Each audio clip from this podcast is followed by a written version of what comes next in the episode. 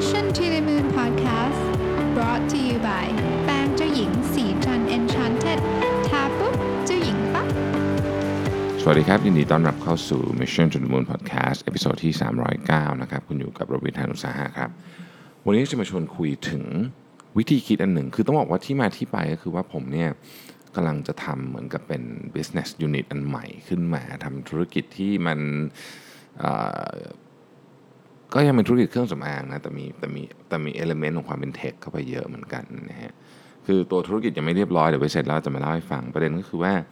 ตอนที่ผมจะทำเนี่ยผมไปอ่านหนังสือเล่มหนึ่งตอนที่ผมออกแบบดีไซน์เนี่ยนะก็ไปอ่านหนังสือเล่มหนึ่งฮะชื่อ simplify คือคือต้องต้องบอกว่าที่ไปหยิบหนังสือเล่มนี้ขึ้นมาอ่านเพราะว่าตอนที่เริ่มเขียน business model อะรู้สึกว่าแบบโอ้โหมันดูแบบ ทุกอย่างมันอยู่วุ่นวายไปหมดเลยอะก็เลยอยากจะทำอะไรที่มันแบบง่ายๆ ก็เลยเอาหนังสือเล่มนี้ซึ่ง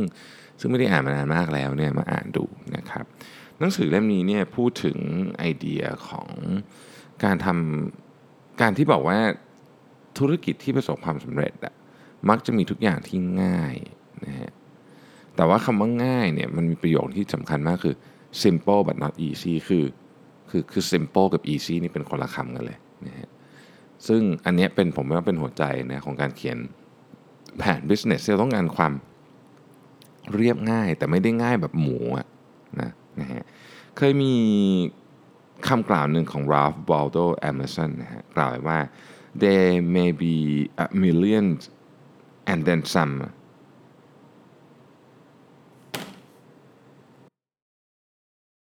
as to method นะฮะ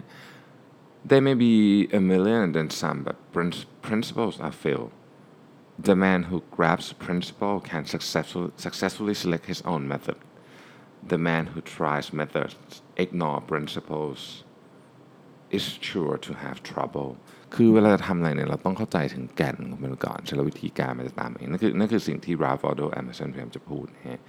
นี่ก็ต้องบอกว่าอีกอะมันก็พูดง่ายเนาะแต่ว่า ในความเป็นจริงแล้วเนี่ยมันก็มีความยากของมันอยู่เหมือนกันนะครับ แต่เราลองมาดูธุรกิจที่ประสบความสำเร็จมากๆนะอย่างอีเกียนะครับ FedEx อย่างเงี้ยนะฮะ Penguin Books นะฮะ Penguin Books คือนึกออกไหมฮะหนังสำนักพิมพ์เพนกวินที่เป็นรูปเพนกวินอยู่ที่หน้าปก เราก็จะเห็นหนังสือภาษาอังกฤษค่อนข้างเยอะออธุรกิจเหล่านี้เนี่ยนะฮะและและอีกมากมายเนี่ยสร้างขึ้นจากความเชื่อแห่งความเรียบง่ายนะเขาบอกว่าเส้นทางสู่ความเรียบง่ายเนี่ยหลักๆแล้วเนี่ยนะครับ มันมีอยู่ 2 อัน แค่เริ่มก็เรียบง่ายแล้วนะฮะ มี price หรือ proposition โอเค คือพูดถึงตอนนี้เนี่ย หลายคนก็จะแบบ เฮ้ย เรากำลังทำธุรกิจ based based on pricing เหรอ อะไรอย่างเงี้ยนะฮะ คือมันก็ไม่ใช่แบบว่าคนที่ถูกที่สุดจะขายได้ แต่คำว่า price ในที่นี้หมายถึงว่าราคาที่เขาจ่ายกับ value ที่ได้มา นั่นคือวิธีหนึ่งที่เราจะสามารถทำธุรกิจที่ประสบความสำเร็จได้ก็คือ เรียกว่า price นั่นแหละนะครับ บริษัทที่ มักจะมีปัญหาก็คือว่าทำไม่ได้สักอย่าง pricing ก็ไม่ดีนะครับอ่า proposition ก็ไม่ดีนะฮะแล้วถ้าเป็นอย่างนั้นเนี่ยก็อยู่ในธุรกิจไม่นาน เพราะจะโดนเพราะจะโดนบริษัทที่ทำอย่างใดอย่างนี้อย่างใดอย่างหนึ่งที่ดีกว่าได้เนี่ยเอาไปกินเรียบนะครับ เพราะฉะนั้นธุรกิจก็ควรจะต้องมี กลยุทธ์ที่ชัดเจนตั้งแต่แรกเลยว่าคุณจะไปทาง product หรือว่าทาง price นะ product ก็คือ proposition ของ product price simplify price simplifying นะครับ เช่นจะทำยังไงก็ได้ให้ service ของคุณเนี่ยอยู่ในระดับที่ลูกค้าคุณพอใจ พอใจละ ได้แค่เนี้ยพอใจละ แต่ราคาถูกที่สุดนะครับ นั่นไม่หมายความว่าคุณจะลดคุณภาพของของแบบ ถล่มทลายไม่ใช่อย่างนั้น แต่ว่ามันจะต้องอยู่ในลักษณะที่ของเนี่ยถูกทำให้มีคุณภาพที่ดี แต่ด้วยกระบวนการอะไรบางอย่าง ที่อยู่ภายในองค์กรของคุณ อาจจะเป็นเทคโนโลยี อาจจะเป็น economic of scale อาจจะเป็น culture นะครับที่ทำให้ของคุณดีเนี่ยทำให้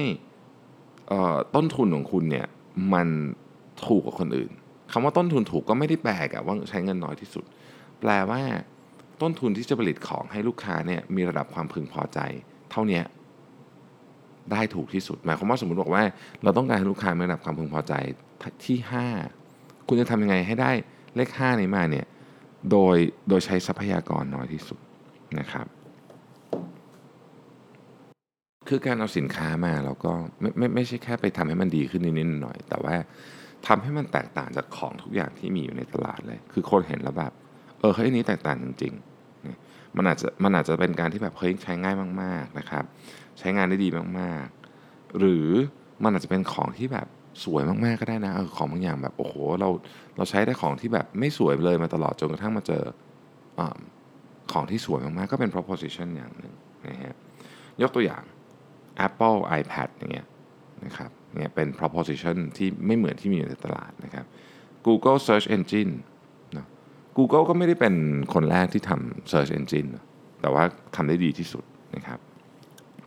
หรือผมชอบอีกอันหนึ่ง Dyson นะ Dyson อุปกรณ์ไฟฟ้า Dyson เนี่ยนะฮะใครจะสามารถขายไดเป่าผม อันละเกือบ 20,000 ได้ก็มีแต่ Dyson นี่แหละที่ทำได้นะฮะหรือว่าเครื่องดูดฝุ่นอะไรพวกนี้เป็นต้นนะครับเอ่อ product ประเภทนี้นี่มันสร้างตลาดใหม่ขึ้นมาเลยนะฮะหรือถ้าเกิดเราเอาที่ใหญ่ที่สุดที่เราที่เราเห็นมาใน ทศวรรษนี้ก็คือ iPhone ก็อาจจะบอกอย่างนั้นก็ได้นะครับ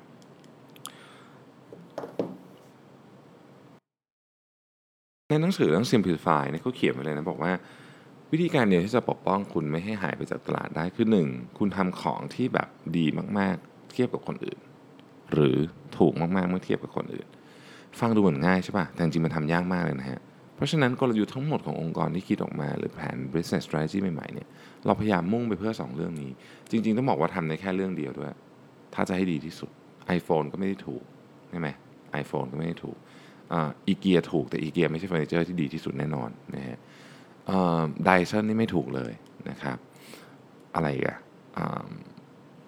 Google Search Engine อะ Google Search Engine ต้องต้องต้องมาคุยกันนะมันเป็นยังไง คือ Google Search Engine เนี่ย เป็น unique proposition จริง ๆ แต่ว่าเขาทำได้เพราะว่าเขามีเขามีอะไรบางอย่างที่คนอื่นไม่มีเนาะเป็นต้นนะฮะ ซึ่งเหล่านี้เนี่ย เราก็ต้องมาดูว่า simplifier แต่ละตัวเนี่ยมัน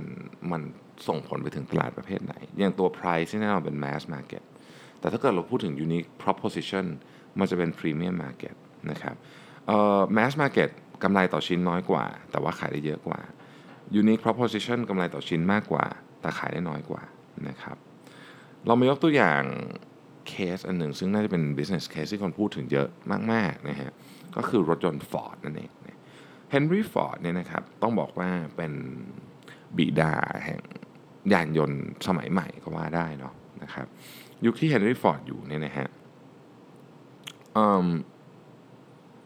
ต้องบอกว่าเขาเนี่ย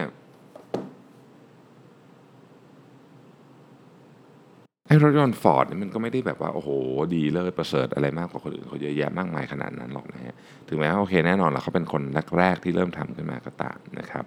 ประเด็นก็คือว่าในยุคนั้นเนี่ยรถยนต์เนี่ยไม่ได้มี expectation จากลูกค้าเยอะมาก เพราะมันยังใหม่อยู่ ลูกค้าไม่รู้จะ expect อะไรนะเราเพิ่งเปลี่ยนจากรถมามาใช้รถยนต์นะฮะในยุคแรก ๆของการขายเนี่ย ฟอร์ดเนี่ยทำรถยนต์ได้ 5 คันต่อวันเท่านั้นเองนะฮะแล้วก็แล้วก็ตลาดเกือบทั้งหมดก็คือคนที่แบบชอบเรื่องพวกนี้มาก ๆ ไม่ใช่ไม่ใช่คนธรรมดาทั่วๆไปนะครับ ทีนี้ฟอร์ดเนี่ยคือคือเวลาคนชอบเรื่องพวกนี้มากมันก็จะเป็นอารมณ์เหมือนของแบบสะสมของเล่นอะไรพวกนี้นะฮะแต่ฟอร์ดมีความรู้สึกว่า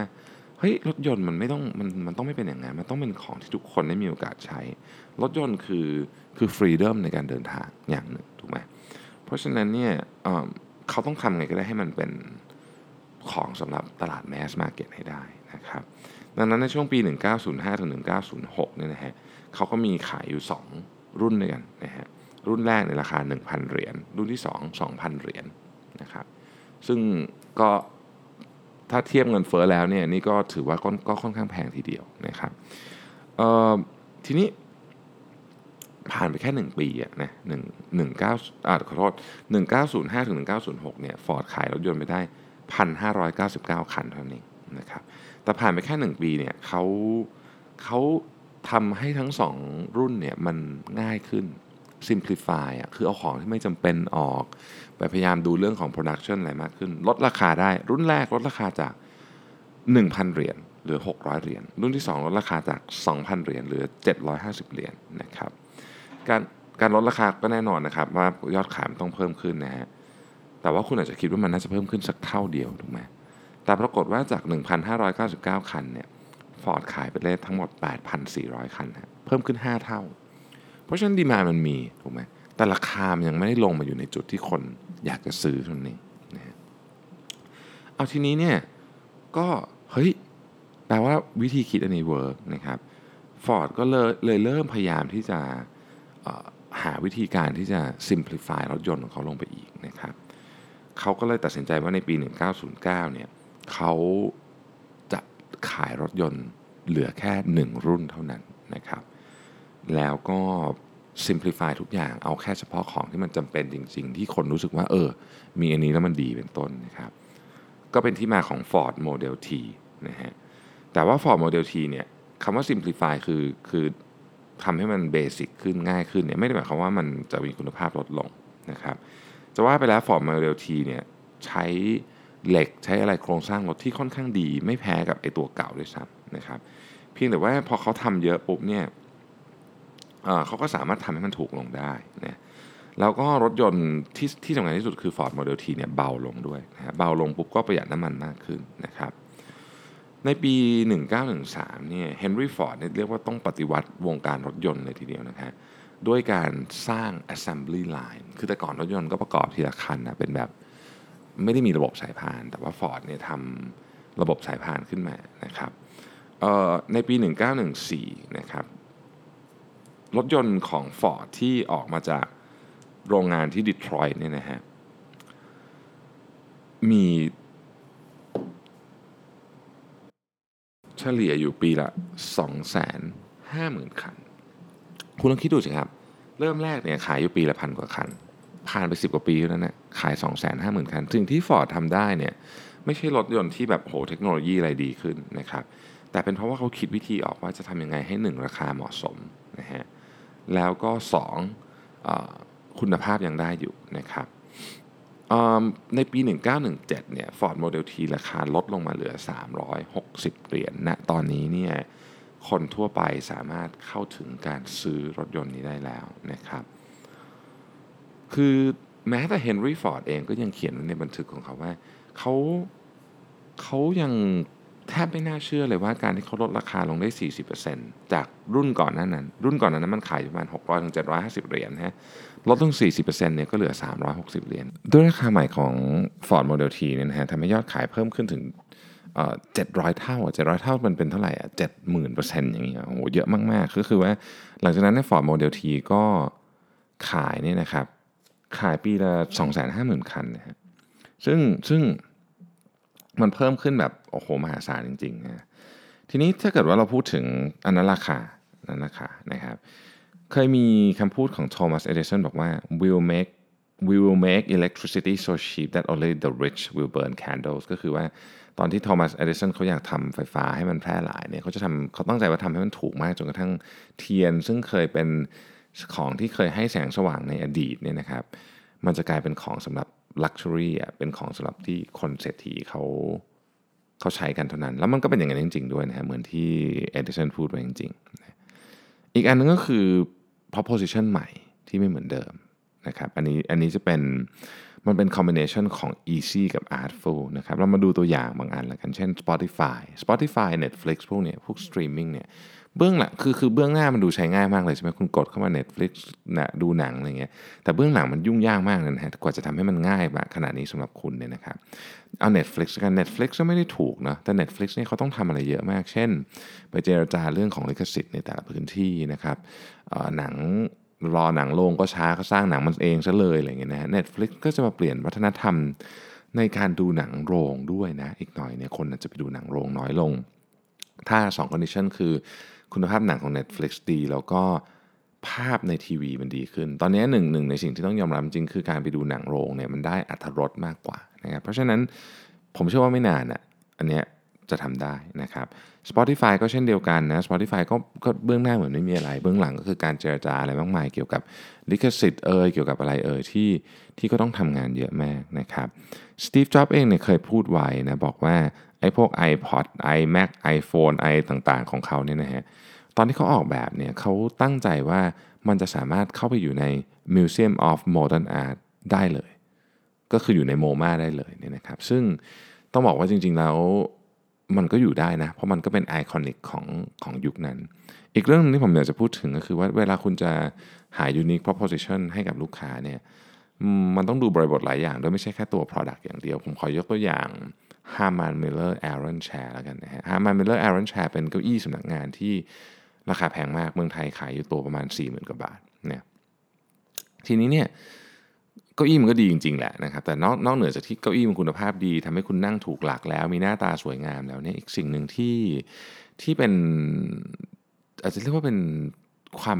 แตกต่างที่สุดเลยของ Aaron Chair ในยุคที่มันเกิดขึ้นมาเนี่ยนะครับอ๋อลืมบอกไป Aaron Chair เป็นเก้าอี้สำนักงานที่ขายดีที่สุดในโลกนะฮะปัจจุบันนี้เอ่อตอนที่มันเกิดขึ้นมาเนี่ยเก้าอี้ในสำนักงานส่วนใหญ่เนี่ยจะแบ่งตามเลเวลของคนนั่งอาทิประธานบริหารเก้าอี้ก็จะตัวใหญ่มาก แล้วก็มีพนักข้างหลังสูงมากเป็นหนัง พอนึกภาพออกไหมฮะ